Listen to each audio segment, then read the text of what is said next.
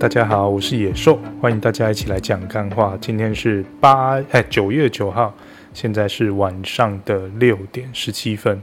好，那现在今天呢，正好就是连假的开始。好，但对我来说是连续加班的开始啦。那如果有看我们粉丝团的朋友，应该就知道小弟就是劫后余生啊，才刚确诊完解隔离，所以就是前面欠的东西，后面都要赶快。补回来哦，所以现在就就在公司任命的加班哦，所以大家在开始放年假，我们就是开始工作这样，然后但不管怎么样哈，年假的开始哦，只有祝大家这个中秋节快乐哈，那希望大家都能够月饼吃饱饱，然后烤肉也吃满满这样子啊哈，还希望大家明天呃，应该说对，明天明天中秋赏月的时候都能够看到非常漂亮的月亮，然后那其实是这样，然后就确诊嘛。那其实本来我们是想说，就我啦，我是想说，呃，每个礼拜跟听众们的这个约定哦，就是一周一集的这种感觉，已经变成有点被制约哦。所以本来原定啊，哦，上个礼拜虽然确诊哦，可是本来想说，不然就试着在家录录看啊，虽然我的呃麦克风什么的都不在家里嘛。那我就想说啊，我们有这个 AirPods 嘛，那 AirPods 跟这个 MacBook 应该是可以有一个完美的连接，那应该是可以拿来录个音的吧。所以我就试着用那个 AirPods 来当那个呃录音的媒介嘛，让它收音啊，然后当监听麦克风之类的，然后就呃监听耳机啦，哈，就那个试试看嘛。就我干一次真的是不行的，因为就我的 AirPods 可能是不知道是不是因为耳朵太油还是怎么样，反正就是左边的那个耳机，我要拿它来当监听，它就一直有那个沙沙沙的杂音，就就变我不但没办法监听，然后还会让我的这个呃。就是录音的这个 tempo 被打乱嘛，完全没有办法录，所以就把左边的耳机拿下，好，我就靠右边来撑好了。就靠右边撑之后呢，我就稍微试录了一段，然后就把它放出来听，就发现干真的不行，那个音质完全就落差太大，就连我自己都听不下去。然后尤其因为我们在家里面录，跟平常在外面录，在公司啊或者是在录音室。都是比较自在的状态嘛，然后在家里面录我就已经很惊了，然后在这样设备不齐全的状态下，硬是要录就会发现哦，这样真的不行，这个出去真的会，就我们听众已经比那个日本进口的压缩机还要稀少了，可能这个乱录之下的那个结果会让。听众又直线下降吧，所以为了保留我们这个非常珍贵的这个听众们哦，就只好决定说先停录一周。所以算算是因为确诊啊，可是也不是说因为确诊就是不舒服到没办法录，只是单纯的就是设备上再加上环境就没有办法好好的录这样子。然后啊，所以这个就是上个礼拜很水小，那么没有办法跟大家就是完成我们一周一次的约定。所以这个礼拜的这个节目呢，我就会。因为刚好也积了两个礼拜的素材嘛，虽然会听起来有点像是在温故知新，然后但反正就两个礼拜的素材就积一积来跟大家就两个礼拜聊一次，那我们就聊多一点，那我就把它分上下两集这样子，哦，然后上集就早一点，可能 maybe 明天就让它上架，就礼拜六就让它上架，然后下半集的部分就呃礼拜天再照原定的时间上架，让我们的 tempo 慢慢恢复到呃确诊前的状态哦。呃，确诊真的是很要人命，然后这要人命是啊，后面再讲，反正有有够烦的哦。那你知道这个，我们上次录音的时候，就是也是在办公室嘛，然后大不知道还记不记得，就录到一半的时候，突然下起倾盆大雨，然后我们还在讲说什么哦，那个水啊好像还不太够啊，然后如果能来个台风就好，这些巴拉巴拉的哦。诶，结果我发现，看这线上祈雨真的是超他妈灵验的，所以你看上个礼拜算我们没录音，但是我们上个礼拜历经了什么？就是台风啊，台风真的就来，但是它没有登陆了，然后它就是一样被我们的 AT 场给踢开来，但是它在这个北部的地方好像带来蛮丰沛的雨量哦，所以这个听起来是蛮值得开心一件事，因为如果它没有带来那些雨量的话，我们可能真的是要担心缺水的问题了哈，所以这个。呃，线上祈雨大会既然成功哦，然后听说最近有一个台风嘛，那这个路径看起来比较有机会进来，好，那我们就在这边再次祈雨啊，哈，希望他就来吧，反正我们有这个护国神山哦，这个这个那个叫什么？哎，中央山脉嘛，哈，就把斩台刀啊，那台风来一个杀一个哈，那你来了之后就是只留下雨水哈，不要带来那个风灾这样子，然后让我们的水可以好好的进补一下哈，那就不用太担心水情的问题，然后。那所以呢就这样子了哈。那但这几天因为是连假，就希望这几天天气是好一点的哈。好，那这个哎哎，不过讲到台风，我就想到，就是台风的时候啊，我后来因为确诊在家嘛，隔离实在是无聊到什么都可以看，然后就发现说那个公式，它在台风的时候，它会有一个有点像是海岸那边的那种呃 live 直播吧，就可能那边有一些镜头可以截取，然后他就会做那个 live 直播。那我那天在看的时候，就发现说，哎，明明是跟你说有台风，所以那个。就是虽然它没进来啦，但那个海上警报是有发布，所以那个风风跟浪是蛮大的。然后我就看它其中一个镜头是拍那个好像是野柳吧，反正就也是海边的一个风景区嘛。那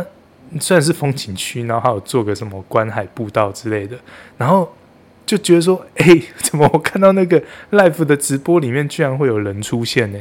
就活生生的人，然后就好像真的跑去那边。可能是观浪还是什么？说哎，不对吧？这时候就不要再制造这个社会大众的困扰。你他妈去那边，要是真的来一个什么风口浪还是什么的，把你卷下去，不是又要浪费社会资源在那边救你吗？所以真的这是大提醒大家，因为接下来可能还有台风，就不要观浪，好好在家里。台风天最适合做什么？就在家烤肉啊，不，在家嗯，煮个火锅嘛，煮个泡面，然后听着外面的风雨声，然后舒服的在家里面吃泡面，这不是最棒的一件事吗？不要去观浪，拜托，不要做那种非常愚蠢的事情。然后，好，那这个说到这个观浪愚蠢，然后那最近这个也有另外一波浪潮。哦，在我们这个台南这边掀起了一个大的风波哦，那就是这个美其林的啊，米其林的这个，哎，那他那个叫叫什么？可能是什么美食指南之类的吧。反正就他每每一年都会评比说，哦，哪些餐厅入选他们的一个可能是指南啊，还是什么，然后有几颗星这样子嘛。哈，那每年都更新嘛。那这一次他就是有有宣布说，就可能台南、高雄有机会入选这样，然后。就直到这个名单公布的时候，就发现说，诶，高雄是真的好像有一间餐厅入选，然后我们台南这边呢，原本预期是希望有了，哦，可是到最后好像并没有真的有任何一间餐厅被获选为米其林的，呃，可能一星、二星、三星的那种餐厅这样子。那这个这个呃结果一出来之后，然后新闻报道就说，哦，什么很多台南人都欢呼说，哦，幸好没入选，怎么样怎么样的哈，然后就后来就。PTT 上面就有人就有人那个呃整理出来嘛，然后就说这个因为每年都有这个哦米其林的这个美食指南之类的哈，然后就说啊，你看台南人真的是有够傲娇的，就以前都不选台南嘛哈，然后就说什么为什么不选台南？明明台南就是美食之都，我们这边的美食才是全世界最棒的，为什么不选我们？哦，然后就到最后好不容易真的是到要那个哎有机会，好像要要。要来要来选一下了这样子，然后又又什么新闻报道又说什么哦，台南人说哦，拜托不要选怎么样之类，我不想我的排队名店又被被被占据怎么样叭叭叭之类的，然后然后就好像搞得台南人很傲娇，因为我自己是这样了，我就我不知道别的台南人怎么讲，所以我不代表别的台南人哈，就我也不知道网络上新闻上那些什么台南人是到底是哪里统计出来的，还是说网络上出来喊一下就算了，我不晓得，但我自己的想法是，我觉得说。呃，老实说，米其林的这个，呃，会给到什么几颗星、几颗星？那个它是有一个评选的标准嘛？那你今天如果呃被评为几颗星、几颗星，其实真的还是代表说，呃，你的这间餐厅是有达到一个呃，至少在 SOP 的这种流程下是有到一定的 level。所以我自己是觉得说，就是还是会很希望台南有一些不错的餐厅可以入选。只是说你现在突然问我说哪一个餐厅可以入选，我好像也一时也想不起来，因为好像，呃，你要能够入选这种，嗯、比较偏米其林类型的餐厅，可能不是只有你的东西好吃你就可以入选，而是你整个餐厅的可能从服务、氛围、装潢等等的都要达到一个，就是反他们评比的一个水准，你才能够。呃，真的被评为几颗星这样子啊，所以好像说真的，就是实际上吃台南的餐厅，我觉得东西很好吃，然后这些服务等等都是很有人情味的，吃起来当然也是很舒服。可是就跟我们印象中那种所谓米其林几星餐厅的那种呃的 feel 还是有一点点不一样，所以我会觉得说，可能或许就是就是不同类型的哦。那没获选当然是还是很难过，就会觉得说，哎，我们台南东西真的很不错。那能入选绝对是一件好的事情啊！我不会说像那一堆人 gay 掰说什么啊，还好没有选什么，不会啊，就选到是很棒一件事啊。为什么说什么还好没有选？那公三小哦，好，所以总之这个是米其林风波啦哈。那除了这个米其林风波之外呢，另外一个呃也算是台南的美食啊哈，然后被这个又。又上新闻了，为什么我说又呢？哈，反正就我们这个很台南很有名的这个阿唐咸粥嘛，哈，那之前就是有一波涨价潮嘛，那那一次它也是有涨价，那那一次的涨价，因为相较其他店家来说，它涨价的层数是蛮多的，啊，所以也因为这样的关系，就有上了一次新闻嘛，结果才过没有很久吧，因为上一次涨价应该了不起是去年的事吧，那其实以台南的餐厅来说，呃。会一直涨价，然后又涨得很多的是比较少了哈，大部分都是呃撑很久才会涨到。台南人就是有这种好像涨价就会伤到客户的心吧，我不晓得哈，就大家比较不太爱随便涨价哈。然后阿唐他这一次，当然他对外的说法，他是说他的那个呃食材成本飙涨吧，哈那之类的，然后所以导致他不得不涨价。然后他这一次一口气好像从到一百八还两百，然后就涨到两百六，所以涨的幅度以趴数来看是蛮多的。然后，然后涨到两百六之后，就又又什么被在网络上被骂翻啊，什么一心扶贫灌爆啊，巴拉之类的。然后后来还有人就出来说什么啊，这间餐厅哦很烂啊，我跟你讲，他那个因为他的那个营业额有到那个数字嘛，所以他。就是要开发票，然后就有人就说什么啊，我去吃哦，他都故意不给发票啦，然后这个要逃漏税啦，怎么样就要检举他，然后就就想说，哎，他只是涨个价而已吧，那你觉得他贵啊，你就不要去吃就好啦，然后就搞得好像一副他是那种呃万恶的恶魔怎么样之类的哈，那我自己是觉得好像有一点太夸张了吧，因为呃之前的节目有分享嘛，就我那时候。呃，因为一直很想去吃啊，他那时候第一次涨价的时候，然后后来就终于找到机会去吃嘛。而且我那次去吃，我觉得它真的是蛮好吃的。老实说，这个是不骗人的，好吃的东西就是好吃嘛。因为相较其他间的咸粥，其实有一些店的咸粥它是没有那么入味，没有那么的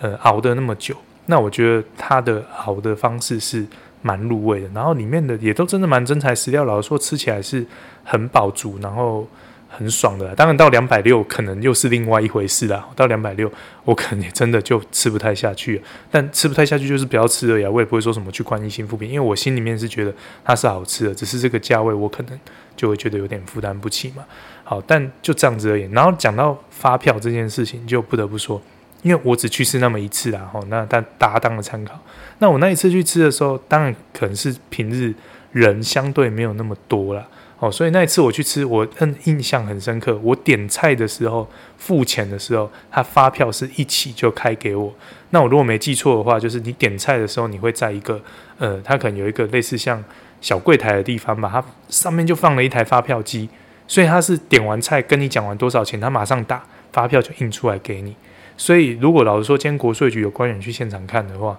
那你要说他逃漏税，这个真的是，呃，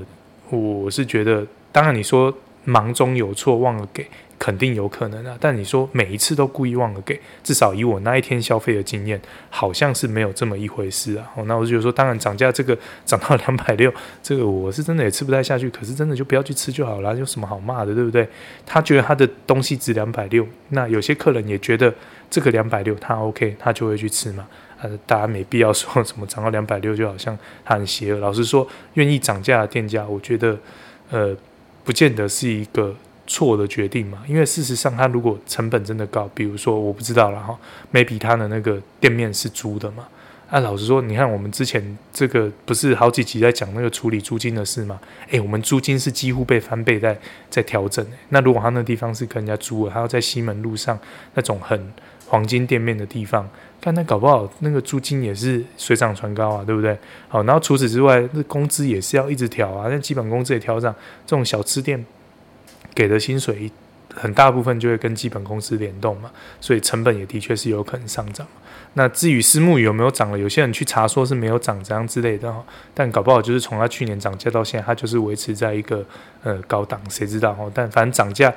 不管它涨价是要什么理由，他高兴就好，店是他开的啊。但要不要花这两百六是我们客人自己决定嘛，所以大家不要那么生气啊，放轻松去看这件事就好了。好，那讲完吃的东西呢，我们就来讲一点真正高消费的东西哈。那就是来补充一下我们这个电车的讯息了。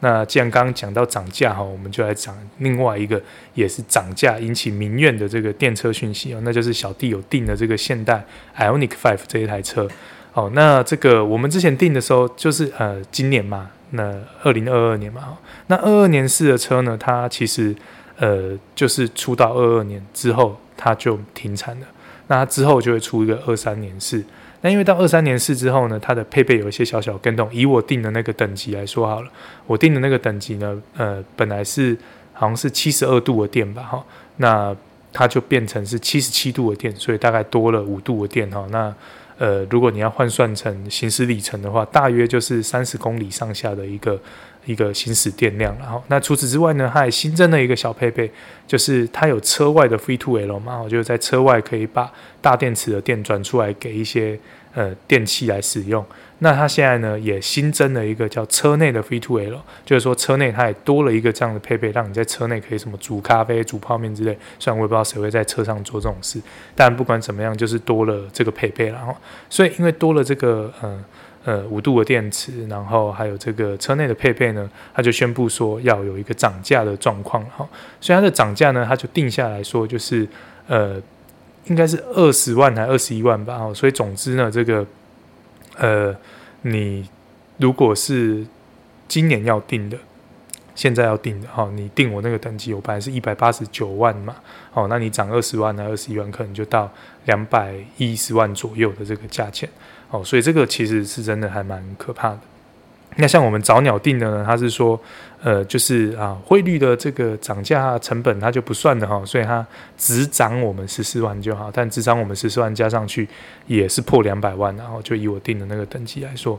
所以后来我想一想就。我自己是想要直接退掉了。那我看车友，就大家虽然是很生气啊，可是他们好像有一些人就是想说什么哦，因为我已经有跟你签这个合约在，然后那你现在交不出车来，然后你要涨我这个价，我不接受哦，所以我要跟你搞到底，怎么样之类的哦。虽然我不知道说这样搞到底到底有什么好处了哦，但反正就有些人是选这样做，而、我是选择比较单纯，我觉得说，呃，这个破两百万的车，我觉得可能真的有点买不太下去哦，所以呃，就觉得说。可能会退掉这样子，但我还没退哈，可能就这两个礼拜再看看吧。好，所以总之呢，这个是 Ioniq 5的新消息。那另外一个电车上的新消息呢，就是呃，之前我们也有特别做一集的主题跟大家分享，就是纳智捷跟这个鸿海集团他们共同打造的这个电车呢，呃，即将要快要嗯，maybe 吧，好，正式贩售了。然后，那它在正式贩售之前呢，它现在就有一个。呃，我觉得比较像算是一个行销的活动吧。反正他就是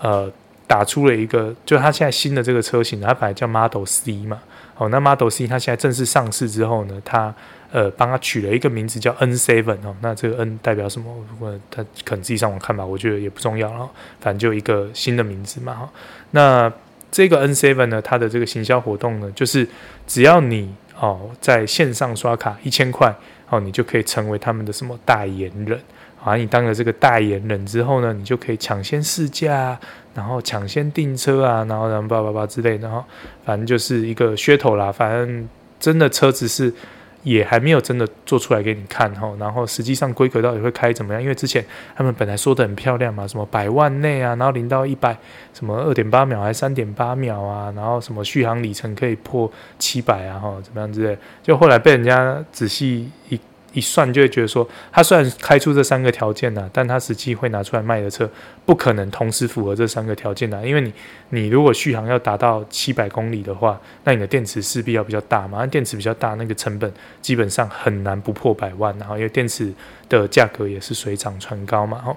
好，所以不管怎么样呢，总之它这个 N7 呢，就是现在开始有这个活动。不过这活动因为实在太热烈，然后因为一千块而已嘛，这随便挤一下都嘛挤得出来，哦，所以很多人像呃，我看不管是 Ioniq 5还是 Tesla 的这种车友的群组里面，大家很多人都有订这个花这个一千块去订啊，想要去呃抢先看看这台车到底是怎么样吧，我不晓得，哦，所以总之就是因为太热烈哈，它甚至一开卖就一度宕机，那个就没办法用那个绿界刷卡，然后到后来是有修复了，反正总之就提早把这个活动收掉了。那不管怎么样，看起来这个行销战，呃，是打得还算蛮成功了哈，因为一千块这个真的是这 Kimo 几吧，反正就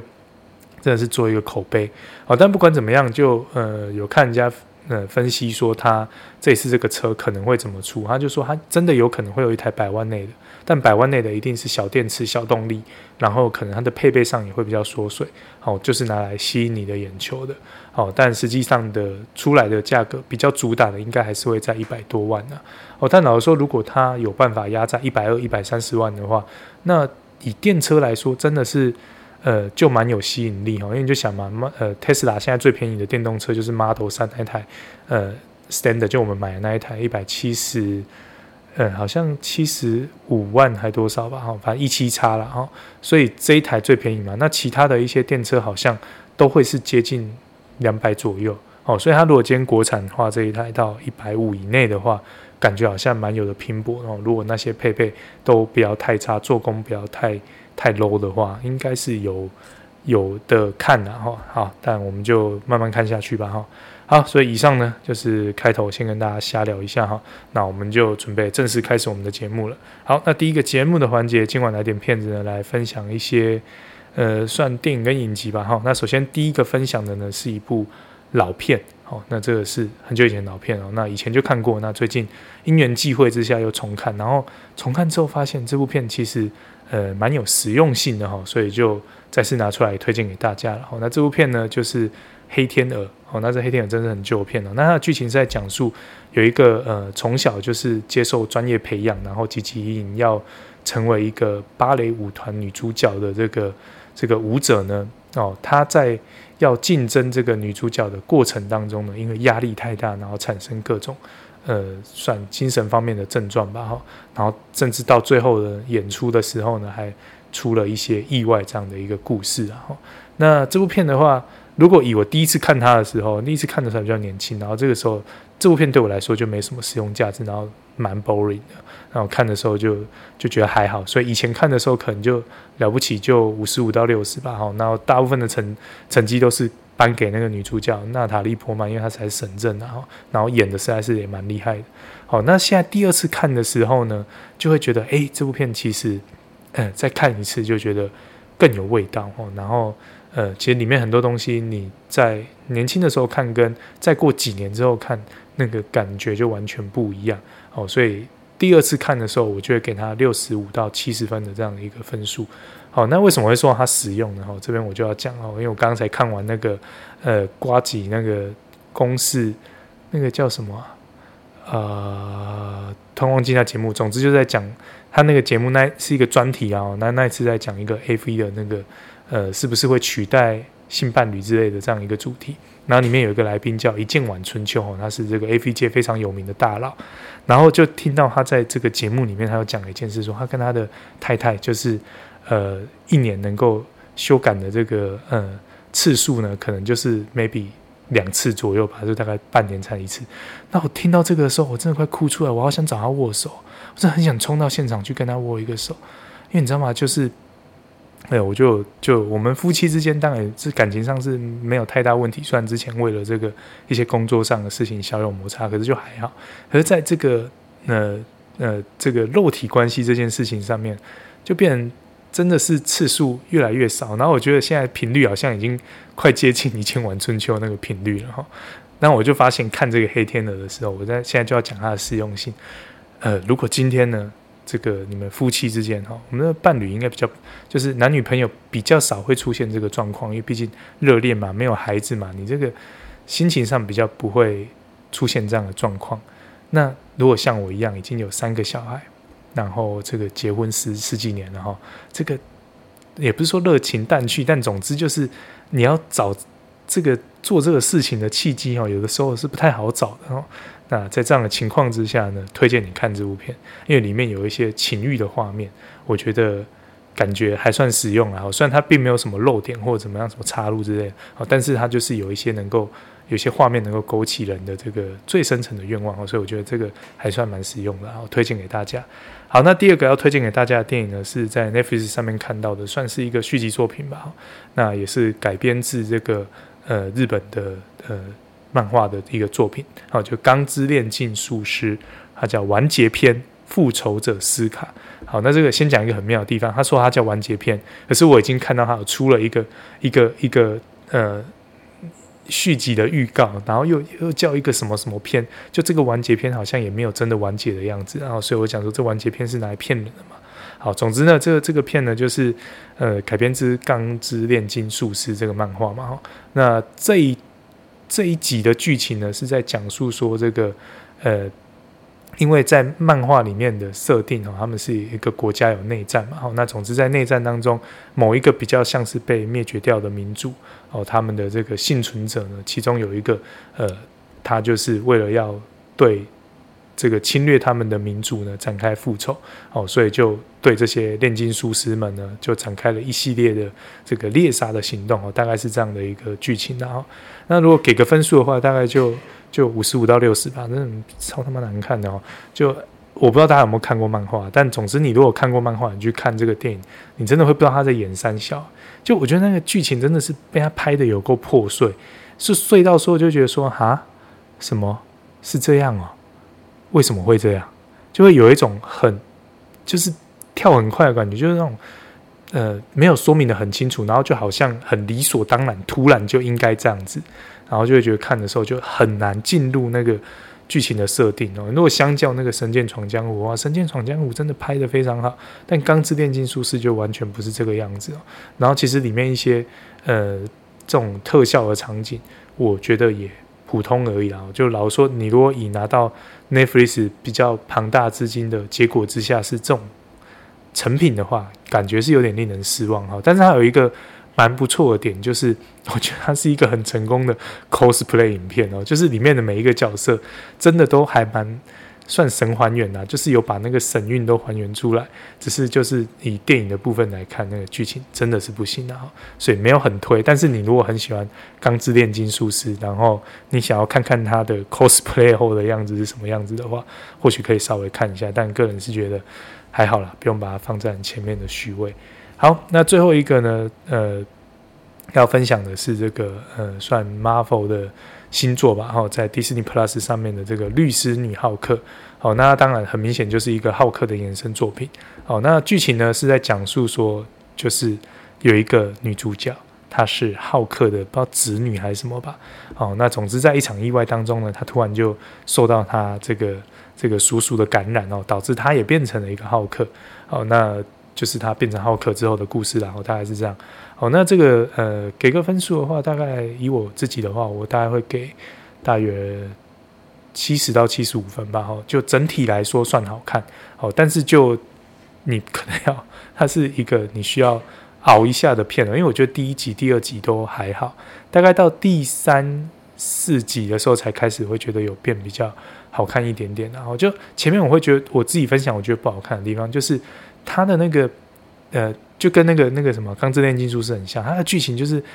就是很突然，你知道吗？他就是突然啪一下他就变浩克，然后啪一下他就就在大家面前变成浩克，然后啪一下就他的生活就一百八十度的大转变，这样就是嗯来得蛮突然的，然后就会觉得有一点点无所适从，然后我觉得他铺陈的部分没有那么的用心了哈。不过因为到后面剧情转折之后，就是他就是用浩克加律师的这个身份下去生活嘛。那生活之后，呃，这个律师的身份加浩克的身份就比较有趣一点，尤其他有一些什么打官司之类的这个过程，我觉得就开始变得比较有趣了哈。好，所以这个是律师女浩克，算呃喜欢 Marvel 的话，喜欢浩克的话，这我还蛮值得看一下。但如果你对这个还好的话，可能就很 不用特别花时间看了哈。好，所以以上呢就是我们今天的这个政治相谈室啊，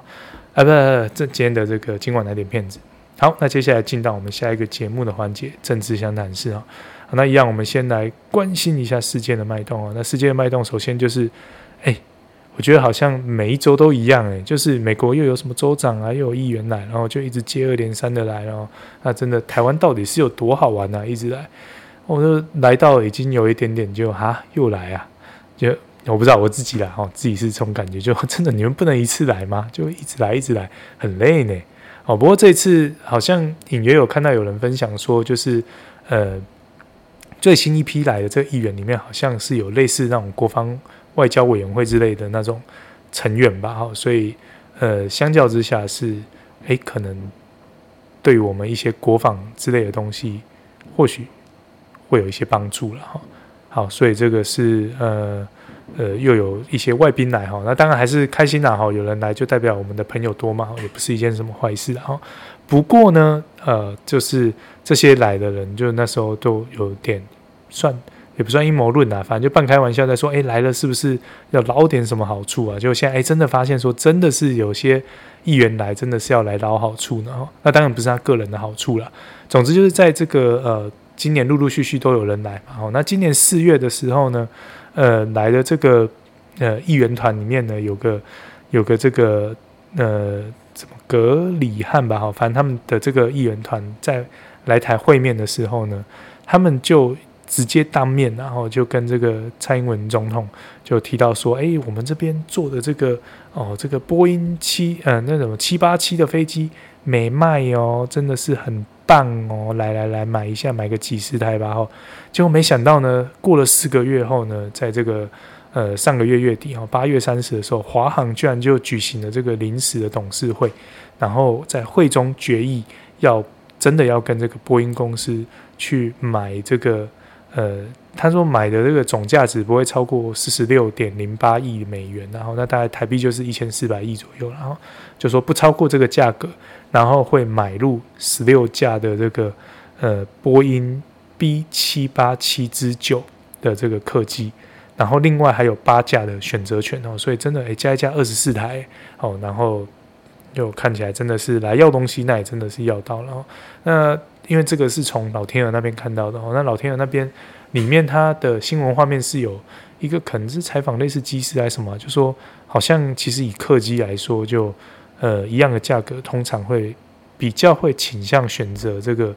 呃好像是法国另外一间的什么空中巴士之类的吧哈，比较不会选波音的哈。那当然这个是不是政治上的商业交易就不得而知哈。那这只有这种华航内部的人员才会真的知道哦。但不管怎么样，就呃，我想双方啊，两国之间有一些利益上的纠葛，终究还是好事啊。哦，只要说我们比较要确定的是说，这东中间哦，不是在图利个人哦，我觉得就还好了哈。那毕竟大家有这个有来有往嘛。哦，今天我跟你买点东西，那明天。这个我们需要一点帮助的时候，不管是帮我们出声或帮我们出力，呃，或许会更呃有机会吧。好，所以以上呢是这个台湾太好玩了哈，一直来一直来。那接下来呢就是这个也是比较旧一点的消息啦，大家问故知新一下。反正就是联合国这个呃可能人权理事会吧，他们就是最近啊哈，就应该算上个礼拜的事，上上礼拜的事了吧。反正他们就出了一个报告，好，那就是说，就直接指出说，中国呢，这疑似涉犯这个人类罪了，哈。那结果这个报告呢，很微妙，就是是一个呃要戒退的这种长官哈，他快退休了哈，呃退位了哈，他才把这个报告发出来，因为他之前就有去参访嘛，就没想到就一直都没有正式的报告出炉。好，那大家都觉得说，哎，你那你都去了，那你到底看了什么？为什么都没有一个报告？这样，好，那到最后终于把这个报告发出来，然后就也的确指出了中国的一些行为可能是有涉及这个人类罪的一个状况。哈，然后就觉得说，哎，这个联合国怎么样都是一个大的组织哦，然后这怎么讲呢？里面也是有一些大国啊，为什么都搞得好像一副？全世界就中国最大，然后就什么东西都要为了中国，然后就变得畏畏缩缩这样，就觉得好像中国真的是被宠坏的孩子，你知道吗？就大家都看到他就是啊，他要怎么样就我们就顺着他嘛，然后就啊，不要这报告会伤他的心哈，那会让他生气，那我们就不要出这样，这真是哎，那跟中国打交道弄了那么久，你们还没搞清楚中国人的本质是什么吗？应该说中共这个政权的本质是什么？你说到现在还搞不清楚，然后还要在那边予取予求的话，那你就只是让它更大。然后这个东西更大，你看他跟谁是好朋友？跟北韩是好朋友，跟俄罗斯是好朋友。哎，这些王八蛋结成一个阵营的时候，你想想看，那是多可怕的一件事。然后你还要尽量的喂养它，让它更加的茁壮嘛？哎，想清楚好不好？那个世界啊，所以总之呢，看到这个就就觉得有一点点难过了哈。但至少是一件好事，然后最后出来的这个报告的确就是告诉我们说，他就是个王八蛋。好，那。希望世界也能够看得更清楚了哈。好，那接下来呢，我们就来看，既然讲到中国，我们就知道中国呢最近对我们这个台湾，哦，对我们中华民国是非常的不爽了哈，因为就太多朋友来了，你看整的每个礼拜都有朋友要来，我们好累啊，人缘太好也是一个困扰啊，真的是哦。那就是有些人他没朋友嘛，好像没朋友就嫉妒，哦，嫉妒你朋友那么多，你有小叮当当你的好朋友，所以这个这个这个既然呢。现在叫什么胖虎哦？我们这个胖虎国中国呢，就生气气哦，所以就一直在那边搞你嘛。那除了中国的官方在搞，他们的民间哈仪式啦，哈民间也在搞了哈。反正就动不动，因为大家知道说金门其实是离中国比较近哦，大概以直线来说，离厦门是最近的哦。所以反正就这个，因为太近的关系，近到说他们中国哦直接，因为你知道以前会偷渡嘛，然后偷渡真的是拿一个那个可能你在那个。那个叫什么啊？呃，淘宝或什么买的一个气垫船，然后就可以很直接的就进到你的那个进到那个金门的本岛哦，所以这个这个就太近了，你知道吗？然后近到说他们现在用那个空拍机哦，飞一下就可以飞过去哦，所以就最近就时不时有那个就是有那个空拍机飞到金门的一些小岛上面去嘛，哈，那。之前就有画面流出嘛，那那个画面流出的时候，就看到我们的军人就只能够看起来啦，看起来就是就是比较比较不敢去攻击他嘛，到最后只有用什么石头去丢他，稍微把他驱离这样子而已。然后就因为这个驱离的行动，然后就呃有一点被国民无法认同嘛，大家觉得说，哎、欸，侵门踏户，哎，这个这个飞到你的军事重地去空拍机，哎，那不就什么都看光光了？然后你不用做出一点什么事吗？哈。所以呢，后来在最新最近一次的这个哦飞过来的这个行动呢，哦这个空拍机进来的时候呢，呃驻守部队呢本来一开始也是驱离，然后就是用可能可能对空鸣枪之类的吧，哎对对空就在打他嘛，反正不管怎么样啊，总之就先示警嘛，然后要驱离，结果他还是要在那边飞啊，那飞到最后他们实在是受不了，所以这一次他们就真的用实枪射击。好，就把那个空拍机把它击落了哈。那当然击落就引起一些呃小小的风波嘛。哦，那这个哦，比如说就是有些人就很妙，台湾真的有些人很妙。你不急落的时候呢，他就说你小孬孬，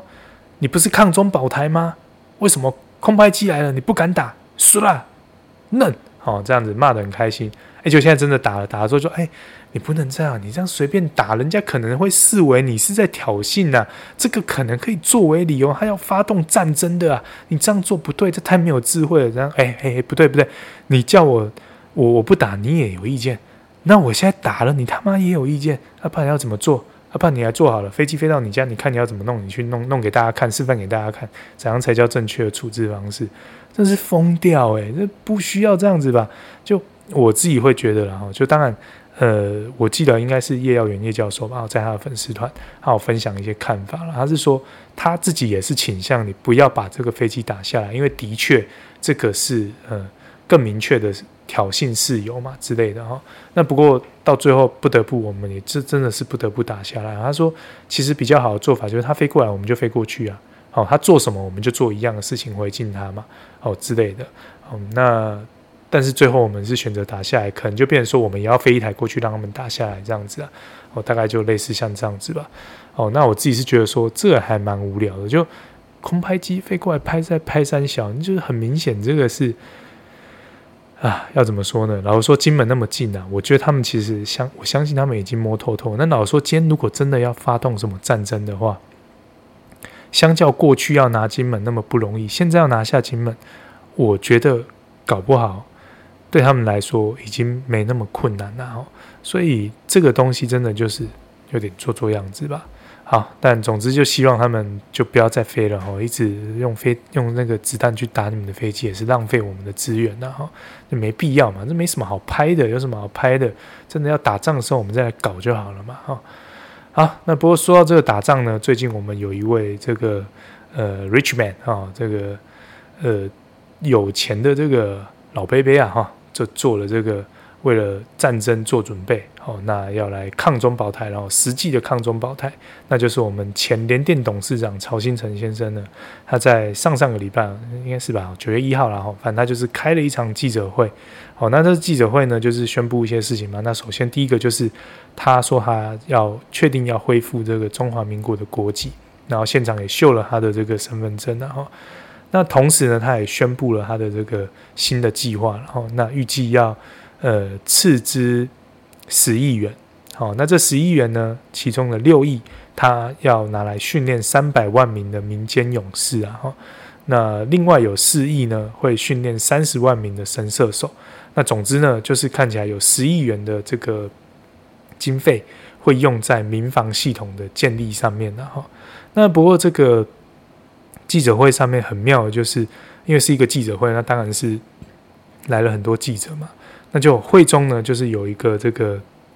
记者呢，哦，这个提问，好，然后他这个提问的问题呢，就听起来就是有点陷阱题嘛，要被港塞了嘛，反正他就是问的说什么，哦，那个，嗯，你刚刚你有提到，呃，曹董你有提到说什么，清零是不 OK 的，可是之前陈时中指挥官不是也有一度有要清零嘛，哈，那你是不是打算要跟他作对呢？他、啊、那个曹董一开始也不知道他是谁嘛，然后听到就觉得哎，怪怪的，你这问题很奇怪啊！你是哪一个？那问题有陷阱啊！你是哪一个电视台的哈？那一问就说啊，我是中天的。他说中天，然后那个曹兴诚很帅，他就直接说啊，我不回答，中天我不回答，那匪台嘛哈，反正就跟中天的记者就这样杠上了哈。那这个中天当然就在当下就是也是有一些抗议啊，说什么、啊、你这是一言堂还是怎么样叭叭之类的。然后那这个。呃，总之曹董就是很帅气，然后说不回答就不回答，完全不差小他，然后就一直骂他是废台这样子，然后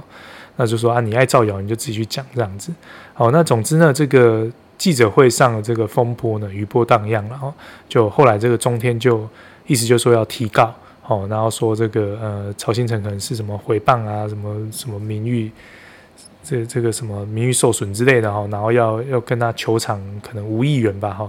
然后曹兴诚就就也不不屌他，就说哎要告来告啊，来我们就就来比嘛，看谁比较会变嘛，就看是你是法院认证的匪台，还是我真的要赔你钱这样子。好，然后他就直接也呛明说，如果今天这个中天告失败的话，他就要反告他诬告，然后要跟他要十倍的这个求偿回来，然后。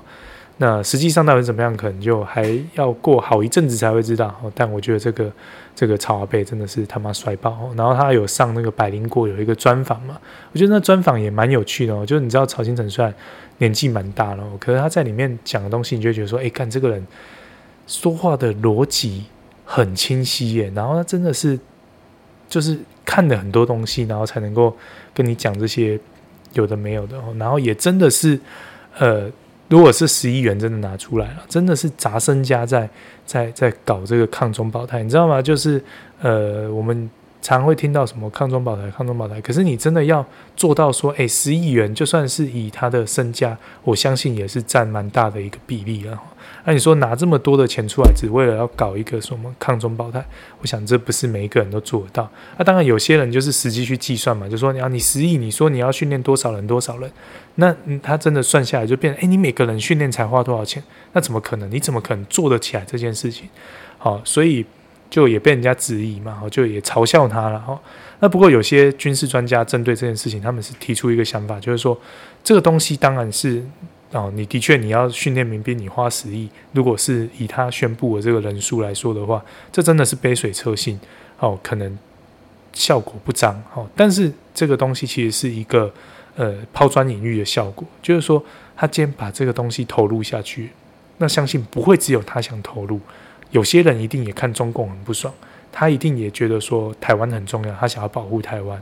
那大家就是有钱出钱，有力出力嘛。所以像现在五一，呃，大家如果有看那个，呃，应该是眼球中央电视台，他们有那个一个专题的节目，他就在讲这个关于抗中保台的事情。哦，所以他在里面就提到说，像黑熊学院也有在做，然后像吴怡农他们的这个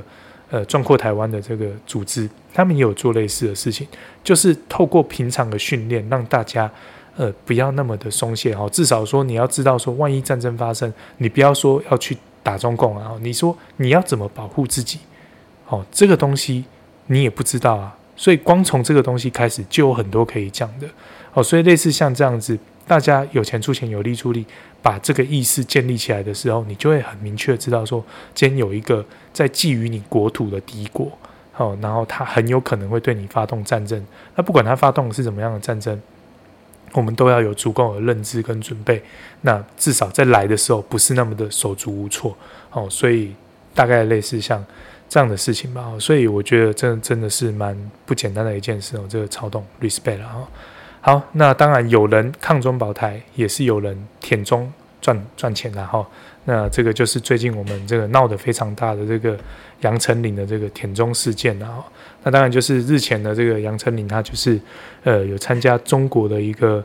啊好像是算有点类似官方的一个节目了吧哈。那在这个节目里面呢，他就是有一些。呃，台词的对白嘛，哈，然后在这个对白里面呢，他就透露了一些讯息，哈，就比如说，就是说，哦，他这个自幼家贫，然后，然后就讲到了一个引起全台湾愤慨的事情，就说，哦，在台湾吃海鲜是很奢侈的，然后，那这个。呃，又提到说，他自小在台北长大，好，但但是他其实是个广东人这样子哈，籍贯在广东这样子，然后，然后这个真的是，老实说，舔中这东西大家也看多了，然后通常其实就笑笑就过去嘛。我们现在也不会说，你看现在看到黄安讲什么就觉得他反正就舔中狗嘛，然后在讲什么就让他去讲，他爽就好了，反正我们就知道他就是一条狗，爱舔就让他去舔。好，那这个通常是不会反应那么大，然后那这一次为什么反应那么大，就是因为我们的这个这个杨丞琳啊，这个实在是太太怎么讲呢？呃，挑动我们这个神圣不可侵犯的底线吧？我不知道，反正就讲了一个很夸张的东西哦，就是说什么台湾吃海鲜很奢侈。那当然这个东西后来就因为大家就有点生气嘛，然后也有一些 cos 的这个文章或者什么留言出现。然后就也有些人就觉得说，哎，你们干嘛这样子？人家杨丞琳在讲的是这个哦，他因为小时候家境不是很好，所以吃海鲜很奢侈啦。他不是在说在台湾吃海鲜很奢侈。然后想说，哦，哎。Are you fucking sure？你去看一下他在说什么好不好？他的前后脉络是说，就是反正他们那个节目里面是讲到说，可能正在吃某一个鱼吧，哈。然后那个节目主持人就问说：“哎呀，杨杨丞琳，你有没有吃过这个东西啊？”然后就把中间有一个可能也是中国人吧，他就说：“啊，这个这个这个鱼啊，台湾没有啊，哦，所以他一定没吃过啊。”哈。然后就杨丞琳自己就在就在讲说什么哦，家小时候家里很呃家境不是很好哦，所以就比较少吃海产。好，然后后面又补了一个脉络，为什么小时候家呃家里很穷就不能常吃海产呢？因为在台湾吃海产是很奢侈啊。他的说法我就原原句转述，他就说啊，吃海产是很奢侈的，在那啊，他不是说是在那时候哦，所以他他的意思是说，在台湾吃海产是一件很奢侈的事情。那你就各位仔细想想，那当然了哈，我觉得这个当然也是很模糊的一个定义啦，因为吃海产。哎，海产从下到上，这个 range 是很宽的哈。你从最基本的哦，你要吃很很很普通的什么蚵啊煎，那也是海产啊，因为那蚵啊蚵啊是海产啊。哦，或者是你要吃个呃简单的这个虾仁炒饭哦，那要吃个呃这个花枝球，这些都算是海产。那它的价格你要说很奢侈，卖卡林贝片哦，那怎么可能会奢侈？哦，但是呢，如果你要说吃很顶级的生猛活海呃活海产。哦，比如说什么呃活活龙虾，现捞的活龙虾，那肯定是贵的嘛。好、像我们那时候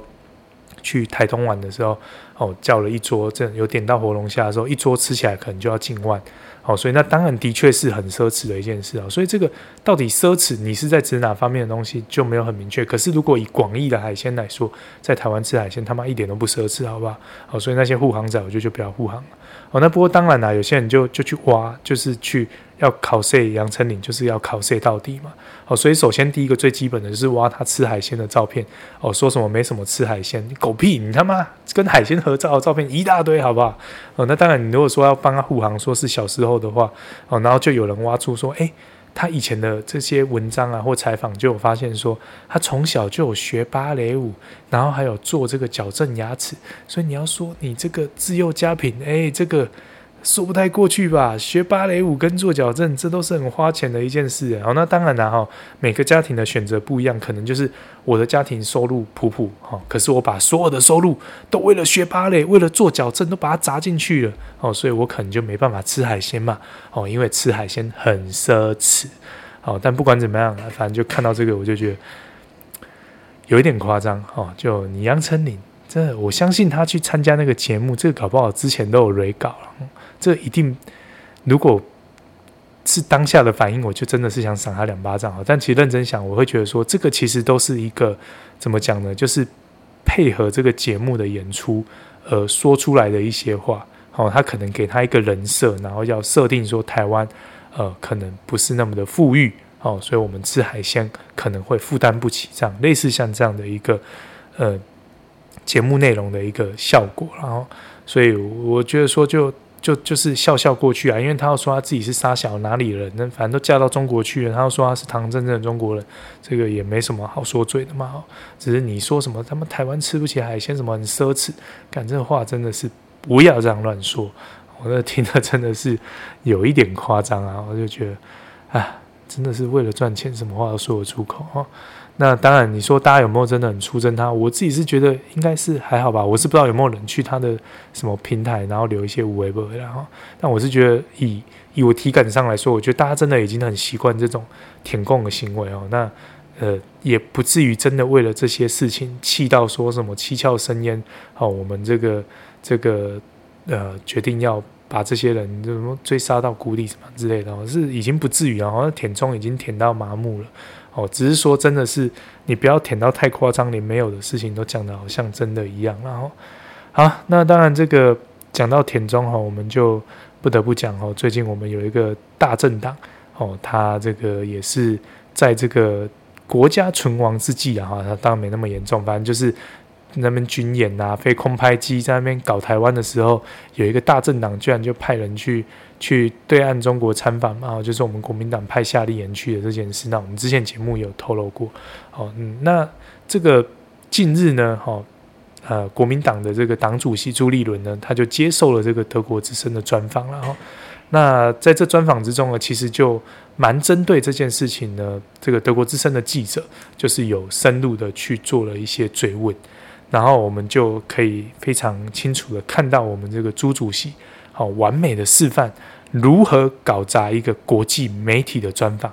这就是那个样子哦。大家反正上 FB 上上这个 YouTube 搜寻一下，应该都看得到相关的片段。然后那大家看到就知道说，呃，到底有多么的好笑。然后，然后我觉得自己在看这个时候，我就觉得就只能摇头。我就是觉得说，你今天朱立伦，你有那个能力用英文跟记者对谈，然后这是德国之声诶，这不是一个阿萨布鲁的报纸诶，这真的是一个国际的算知名的媒体。你今天哦，大家都认定说，诶，你应该是有一点亲美的路线吧？哈，所以你今天接受这个专访的时候，不就是你最好证明的时机了吗？即便说你们派了夏立言去中国，哦，那这个时候就是你们最好，即便你们是要瞎掰也好，怎样也好。这时候不就是一个最好的机会，可以端出一个漂亮的答案去吸引中间选民吗？结果没有，他讲的那些话，通通都还是屁话，大家自己去听啊！我已经不想转述那些，就是那些啊、听了都不知道他在攻三小的这个这个啊例子。然后反正就像比如说，然后讲到说，哎，你们派夏利人去，那是你们要在呃正统的中。呃，台湾政府之外呢，成立自己的外交管道吗？还是说你们认为你们可以呃呃呃代表台湾的政府做什么事情吗？然后就他也讲不出个所以然来，他讲到最后就说啊，我们就是要去表达我们的抗议啊，怎么样之类的。我想说，哎，你表达抗议，你就就真的有吗？这是一个最大的问号嘛？他说表达抗议要表达给谁看？哦，今天你如果真的有无摘掉，用出一个影片，真的是哦，比如说夏立言去，然后就对着中国的高干就跟他说，你他妈王八蛋，你派什么飞机，你军什么演，去死，不要来。我们台湾不欢迎你，好，如果你他是真的像这样子去说的话，我没话说，我真的是哦，respect，真的是，哎，干你敢在人家的地盘这样羞辱他，去骂他的话，真的是厉害，但就没有嘛，你看不到嘛，他说他要表达，谁知道？我觉得这个是，这个用理性来想就知道不可能嘛。你今天在中国那个地方，你敢对着官方去讲这种话，你就不用回来了，好不好？你如果除非今天是套好的，你今天没有套好的话，你早就回不来了。所以你说你要去表达这个，这根本没有人会相信。然后你选在人家在军演的时候去，然后你说你要建立沟通的管道，那你到底要沟通什么？你到底是希望能够做什么？然后人家德国之声就直接挑明了，就跟你讲说：难道那个乌克兰跟俄罗斯在战争之前没有对话吗？他们对话也很多啊，结果还不是开战了？你今天只要遇到像是哦习近平啊，然后像是这个普丁这样子这种独裁者这种王八蛋，他说打你就是打你啊，你觉得你的对话有用吗？哦，然后他也是答不出个所以然，然后觉得说真的是啊，这党真的没救了。我然后到后面人家讲到民调说，哎，你的民调真的真的不是很好呢。然后他居然还好意思讲说，我跟你讲，你那民调，那不要拿那假民调来骗我。跟你讲，你到年底选举你就知道，我们国民党会大获全胜，你就知道台湾人民真正爱的是谁了哈。这才是真正的民调。然后甚至到后面不敢让人家继续问，就说啊，时间到了哈，啊，谢谢谢谢，好，卖个贡啊，这样子，我觉得说真的是。完全搞砸一个大好的机会哦，这大概只有朱立伦做到了。好，那这个好讲完这个啊，国际上的一些事情哦，讲完我们这个西台湾的事情，我们现在就要讲回我们台湾本岛的一些选战了哈。因为年底呢，今年年底就是我们的这个地方大选哦，即将要来这个开战的哈。那所以现在呢，大家都摩拳霍霍。好，那最新的一个，呃，这也不是最新的，好，这隔两个礼拜，这上个礼拜如果我有录的话，可能还算相对新一点点。然后，反正就是这个，呃，桃园的选情也是蛮焦灼的嘛。好，本来这个民进党要派这个林志坚，结果没想到呢，被这个抄袭风波呢一打，他就下来了哈。那现在变成是这个郑运鹏要选，然后没想到郑运鹏要选之后呢，这个本来在地方生根的这个资深党员哦郑宝清。他本来一直想要选这个桃园市长，哦，可是没想到党就是一直不爱他，哦，那当然是什么原因不知道了。然后，可是说实在，就如果以知名度来说的话，郑宝清是谁，我还真他妈不知道啊。如果没有这次的事情的话，然后，所以总之呢，这个郑宝清这位资深党员呢，他就宣布说，他要出来角逐这个桃园市长位置，然后要角逐之后呢，这党也直接就讲说。呃，你如果要出来选，我们就是要给你开除党籍。那近日也好像真的就把他的党籍给开除了哈。那总之，这郑宝清呢是蛮资深的这个民进党党员，甚至好像说是创党时期就已经在民进党内部生根的人了哈。那结果没想到呢，这么资深的党员呢，居然就一直没有办法拔得头筹，然后没有办法获得党的青睐。所以或许是因为这样吧，就。就觉得说，呃，为什么你宁可找一个什么有论文抄袭的啊，宁可找一个挺抄袭的都不找我，我就在这，你为什么不看我？所以就生气，就出来选了吧。就一被出来选之后呢，这个大家知道最近算偏绿的这个侧翼猛将四叉猫就开始呢，把这些乌龟伯的代志就挖出来，然后首先就挖出最基本的就是，诶、网军买网军这件事。哦，他就是说这个，哎，这个郑宝清呢，哦，可能为了要搞选举，哈、哦，有花钱找网军，然后没想到呢，这个网军把他流量冲起来之后呢，居然没有把这个尾款给付清了，哈，然后就听到这个价格，我就觉得说，哦，看这郑宝清蛮有钱的呢，哈，反正他就说这个网军公司呢，就是呃讲好的价格是一千万，就郑宝清之后先付五百，那尾款五百还没有付了，那最后会不会付也不晓得了，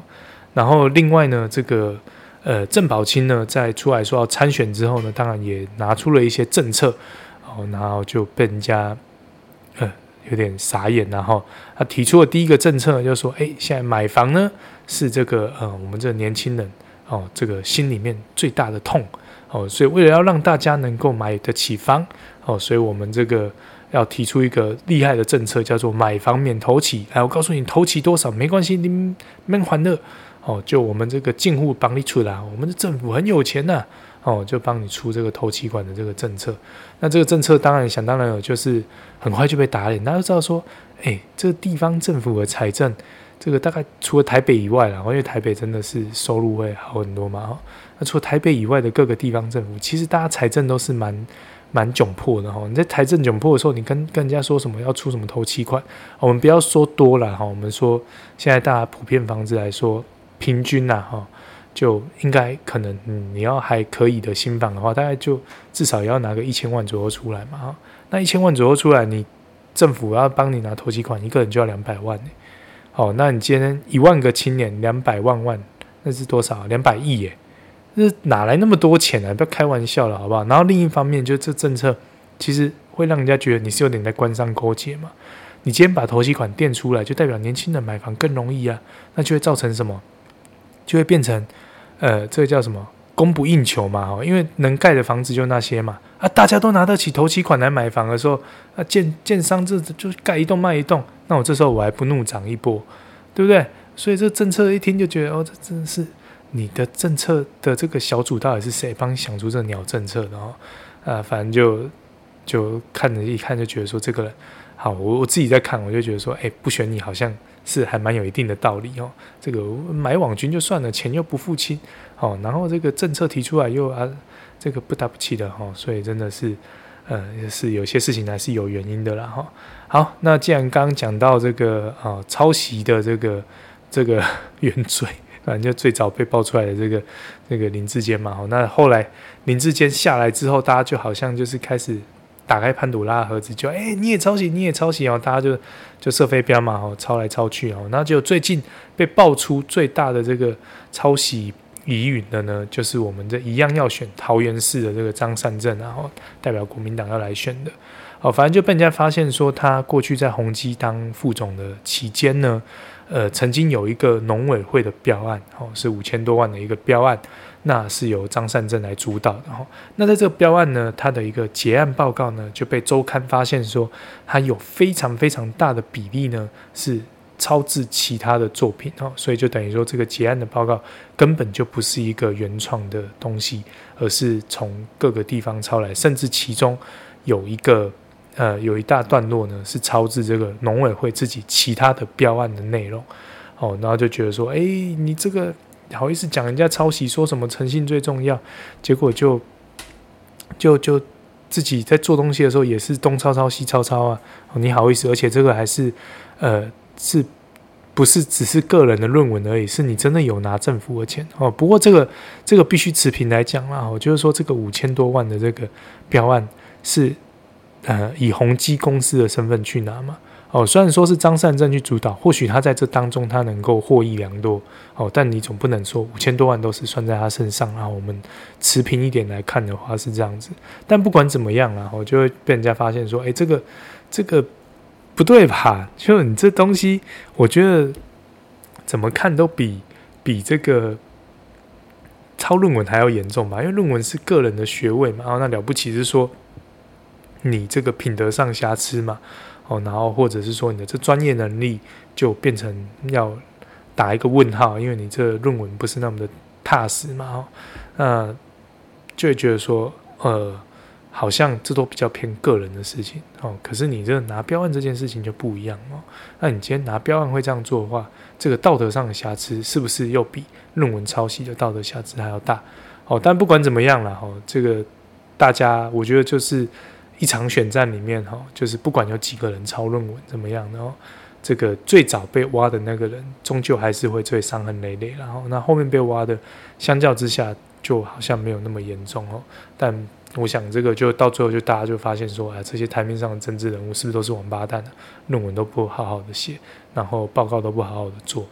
你明明就拿了，就是申请到一笔很大的经费，为什么没有好好的把这个？呃，事情做好呢，哦，所以这个是张善政的部分。那无独有偶呢，除了这个张善政，然后我们民进党也是不遑多让，然后他们的基隆市长的参选人蔡适应呢，被实力爆料说，这个他们的博士论文，他的博士论文然后就是疑似有抄袭的状况啊。他说经过比对呢，有百分之三十三的这个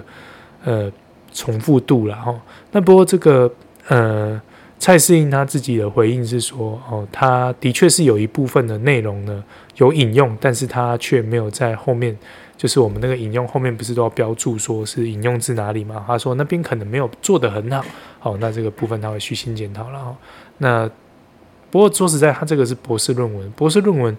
我如果没记错的话，应该除了说你要你要做那个口考之外，你的这个论文应该是要投稿的嘛？如如果没记错的话，就是你要有投一些期刊才能够顺利毕业拿到博士嘛。所以你说这个博士论文的。呃，抄袭的状况，我觉得可能没有那么严重了哈。那反正就这种啊，抄袭战，就你你你说我抄袭，我说你抄袭，这样打来打去哈，就啊看不完，然后然后就觉得说，哎，我们现在好像是在选一个，不管是议员还是市长什么的，县市首长什么的，是要选一个要来做事的人吧？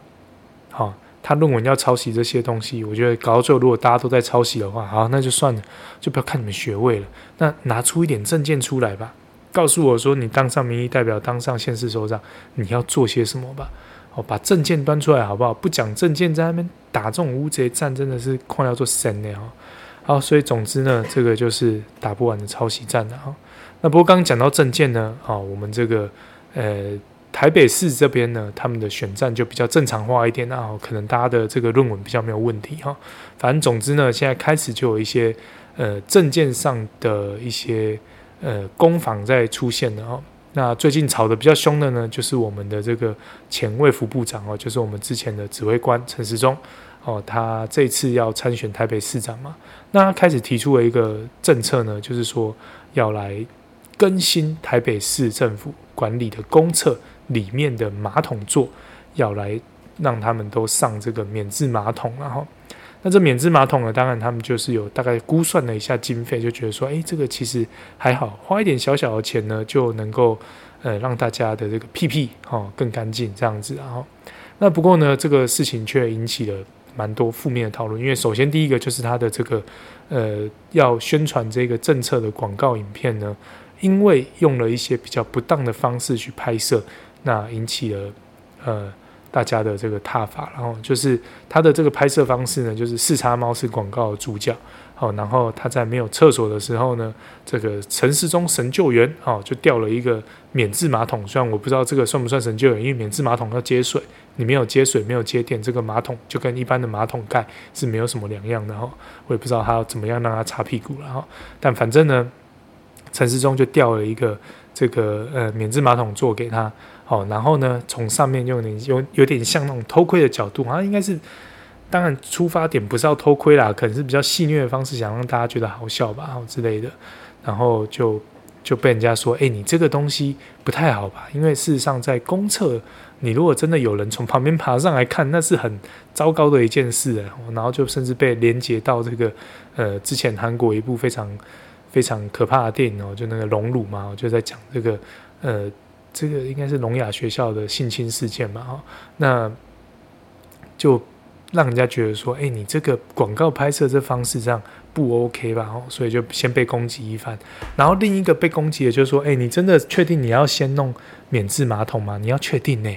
哦，就你这个厕所，这就被人家讲几件事啊。哦，就第一个就是说，你这维护的费用，你有办法编出来吗？因为你今天不是装了就没事嘛。那你要比如说你要顾它的清洁啊。然后要确认说它装之后，它如果有坏掉的话，你要有办法马上维修嘛，哈，那不然的话就可能会不是那么的 OK 嘛，哦，然后甚至有些人会攻击说什么啊，你这个卫生会不会有问题啊？这公厕呢，公厕用这个 OK 吗？哦，然后就反正就不喜欢他的人或怎么样，就提出了很多负面的看法，哦，不过我是觉得我自己在看这个政策然后我觉得说，呃。要怎么讲呢？大家以前还可以出国的时候，应该都有去过日本嘛？哈，那去日本的时候，我不知道大家对日本的厕所的印象会不会特别的好？因为我记得我那时候应该是度蜜月，是我第一次，呃，就是去日本。哈，那度蜜月那时候去的时候，我去北海道嘛。那我真的印象蛮深刻的一件事，就是不管你去再偏僻的厕所，真的每一个厕所都是免治马桶。